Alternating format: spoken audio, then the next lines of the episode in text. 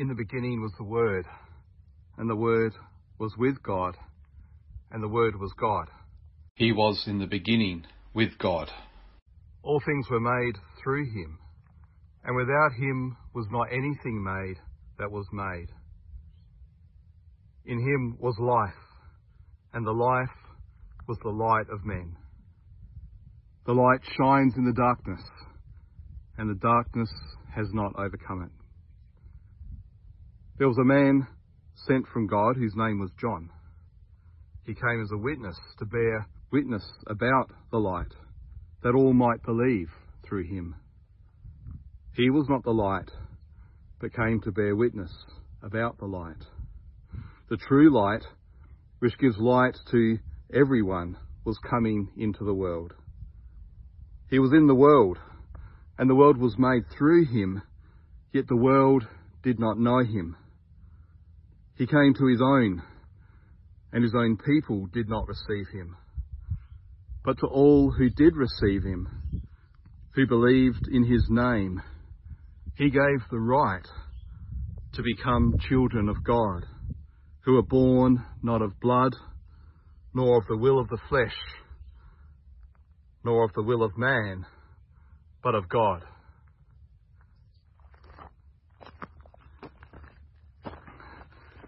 And the Word became flesh and dwelt among us. And we have seen his glory, glory as of the only Son from the Father, full of grace and truth. John bore witness about him and cried out, This was he of whom I said, He who comes after me ranks before me, because he was before me. For from his fullness we have all received grace upon grace. For the law was given through Moses. Grace and truth came through Jesus Christ. No one has ever seen God. The only God who was at the Father's side, he has made him known.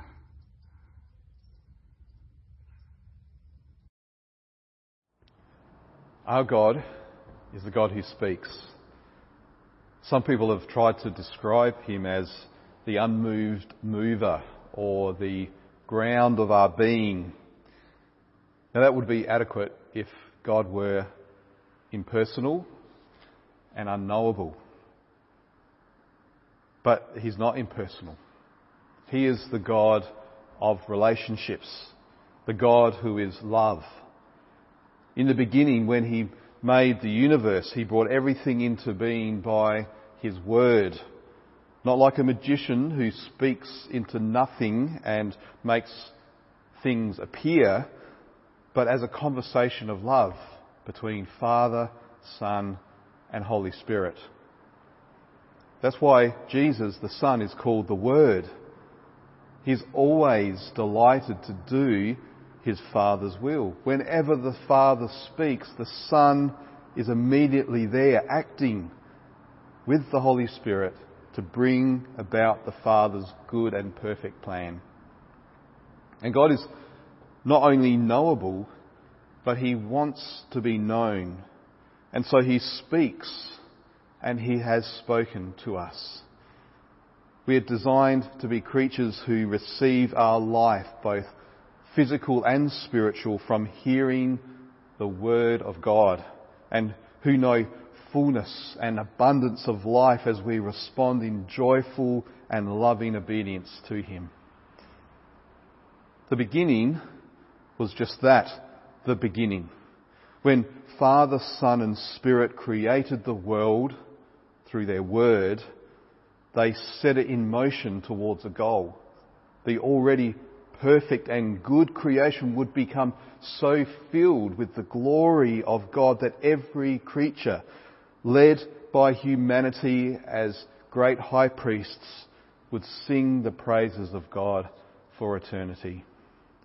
As the Word, Jesus is the only way that we may see and know and comprehend God. It's through Him alone that we may worship the Father, and it's through Him that we may finally understand ourselves and our place in this world. Grant to us, Lord, that we may set our hope on your name which is the primal source of all creation.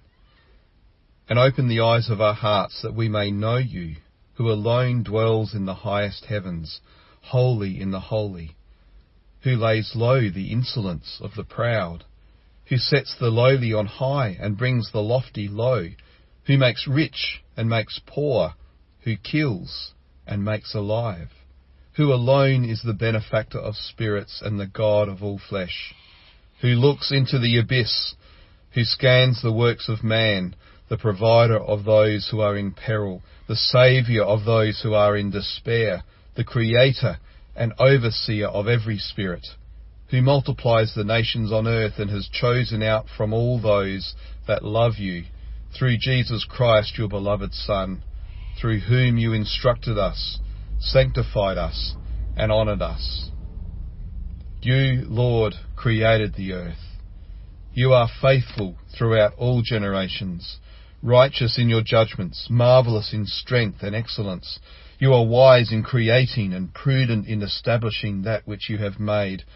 You are good in the things which are seen and faithful with those who trust in you, merciful and compassionate. Lord, make your face shine on us in peace for our good, that we may be sheltered by your mighty hand and delivered from every sin by your uplifted arm. The fall of humanity from our high calling as image bearers of God didn't spoil his plan. It didn't rob creation of this magnificent goal. In fact, in the mystery of his infinite wisdom and goodness, the entry of sin and evil and death into the world would be used to magnify even more the lavish mercy and holiness of God in a way that it wouldn't be otherwise. From even before the beginning, it was always the plan that the Father would send his Son into the world to redeem sinners from their own sin, evil, and death, so that we may praise him not only for his glory, but for his glorious grace. So he spoke through his messengers, down through the ages, step by step revealing his plan, showing each stage using prophets who spoke and sang and wrote his words, each of them in their own way pointing people forward to when the fullness of time would come. God's people, Israel, had to wait patiently for centuries, listening, looking, and longing. John the Baptist stood at the end of this great line of prophets Unlike all of his predecessors, he did not say that the day was coming, but that the day had arrived in the arrival of Jesus. Blessed are you, O Lord our God, ruler of the universe, creator of light and darkness. In this holy season you renew your promise to reveal among us the splendour of your glory, infleshed and visible to us in Jesus Christ, your Son. Through the prophets, you teach us to hope for his reign of peace. Through the outpouring of his Spirit, you open our blindness to the glory of his presence. Strengthen us in our weakness. Support us in our stumbling efforts to do your will and free our tongues to sing your praise. For to you all honour and blessing are due now and forever. Amen. Even though every detail of creation shouts to us the reality of God and His power, and the thoughts and the motives of our hearts and consciences whisper to us of our moral accountability to Him, we've suppressed the truth in arrogance and pride regardless of who we are, where we come from, whatever nation, people, tribe, or tongue, we're all the same equal both in our humanity and in our sin. The story of Israel in the Bible stands as a snapshot, a cameo in the drama of human history to illustrate that we are all alike, stubborn, self-ambitious, inclined to worship anything and anyone apart from the true and living God. So when even Jesus' own people did not receive him, that came as no surprise. They demonstrated on our behalf that we've neither desired nor deserved salvation. We have no idea what's best for us, and even if we did, we would not pursue it because it involves living not for our own glory but for God's glory.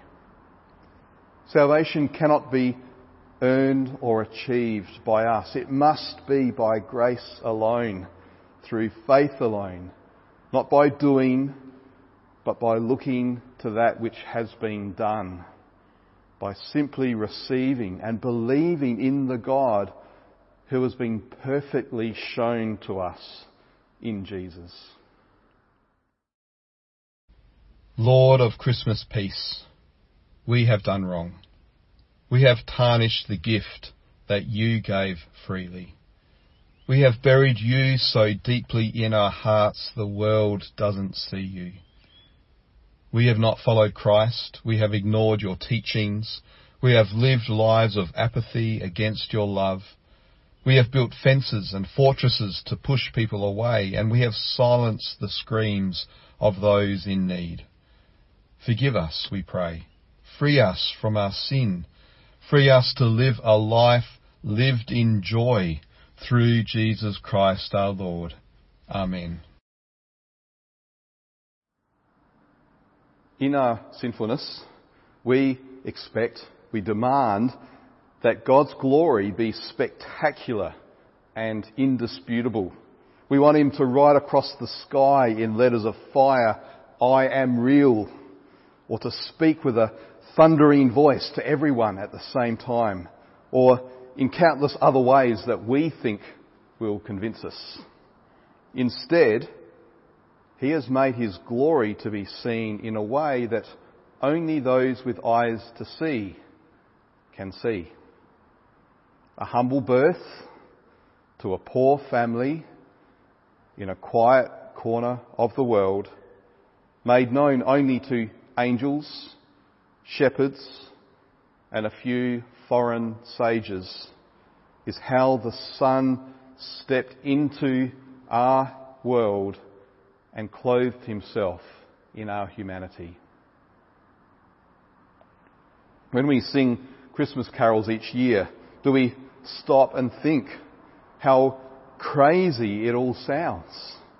That the whole of human history would turn on this moment. That the whole world each year acknowledges and celebrates a story that many or most don't even believe or give a second thought to at other times throughout the year. This is how our God makes his glory known and how he shows us that he is grace and truth and is accessible to us, veiled in the humanity of Jesus. As John, the writer of these words, wrote elsewhere, that which was from the beginning, which we have heard, which we have seen with our eyes, which we looked upon and have touched with our hands concerning the word of life.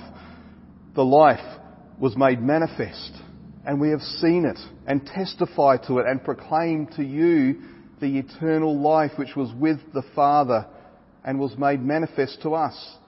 That which we have seen and heard we proclaim also to you, so that you too may have fellowship with us. And indeed, our fellowship is with the Father and with His Son, Jesus Christ. We greet your coming, God, with wonder. You come to be with us, yet you remain far greater than we can imagine. You are near, yet your wisdom sets you apart from us. You appear among us, yet we cannot describe your glory. We greet your coming, God, with repentance. We are more or less satisfied with ourselves, but your presence exposes our sin and failure. We are self-confident, but you challenge our confidence in ourselves. We are proud of our understanding, but you show us that we do not know everything. We greet your coming, God, with joy. We had no true idea of what you are like, but you have shown us yourself in Jesus Christ. We felt our human life could be of no importance to you, but you have shown its value by appearing among us as a man. We are aware of the gulf between us and you, but you have bridged it with love.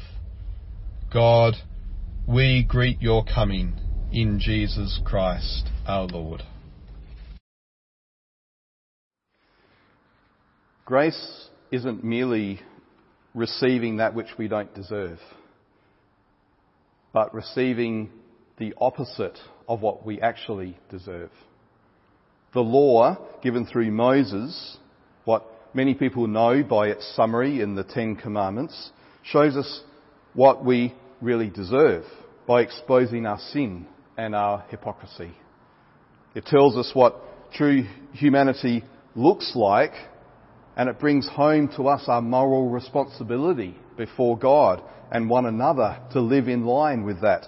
But it also shows us how we have constantly failed and will never be able, in our own steam, to reach that standard. Even worse, it uncovers our desires to reject the law of love and instead to love ourselves over and above God and over and above our neighbour. But grace and truth has come to us in Jesus Christ. He went from the manger to the cross. The goal of his humanity was to become mortal, to die in the place of sinners, just as that had been planned and decreed from the, before the beginning. Glen Scrivener puts it wonderfully in these words. God in a manger, defenceless, enfleshed. Emmanuel crying and fighting for breath. God in a manger, wriggling and raw, laid out on the wood, enthroned on the straw. God at Golgotha, pierced in his flesh. Emmanuel crying and fighting for breath. God at Golgotha, forsaken and lost, stretched out on the wood, enthroned on the cross. Because of his death and resurrection, he may be believed. And the life that he gives may be received. More than that, God calls all people everywhere to turn to him, to turn away from our sin, and to know ourselves not merely as saved sinners or reinstated servants, but as children of the Father. Lord Jesus Christ, we worship and adore you. As God, you are in the bosom of your Father. As man, you are in the womb of your mother. As God, you fill all things. As man, you are confined to a cradle. As God, you are clothed in a robe of glory. As man, you are wrapped in coarse, swaddling bands. As God, you are encircled by millions of bright angels. As man, you are in the company of Joseph and Mary. As God, you are all sufficient and without need. As man, you submit to an inglorious condition. With what less than ravishment of spirit can I behold you, who from everlasting were clothed with glory, now wrapped in rags, cradled in a manger, exposed to hunger, weariness, danger, contempt? Into what ecstasies may I be cast to see the judge of all the world accused, to see the Lord of life dying on the tree of shame, to see the eternal Son struggling with his Father's wrath. Oh, where has your love for mankind carried you? Had you sent creatures to serve us, prophets to advise us, angels to minister to us? Had you come to visit us, to weep for us? That would have been a great mercy. But you came yourself, and you came to lay down your lifeblood for all your people, that you should be cursed, that we might be blessed, forsaken, that we might not be forsaken, condemned, that we might be acquitted. Oh, what raptures of spirit can be sufficient for the admiration of this so infinite mercy. Be swallowed up, O my soul, in this depth of divine love. Listen to the attributes of God. Mercy cries, I am abused. Patience cries, I am despised. Goodness cries, I am wronged. Holiness cries, I am contradicted. All come to the Father crying out for justice. Listen as Christ steps in. I will bear all and satisfy all. Look upon him as he hangs on the cross, all naked, all torn, all bloody, between heaven and earth, as if cast out of heaven and thrown up by earth. O love more deep than hell. O love more high than heaven. The brightest seraphim are but as sparkles to the mighty flame of love in the heart of Jesus. Amen.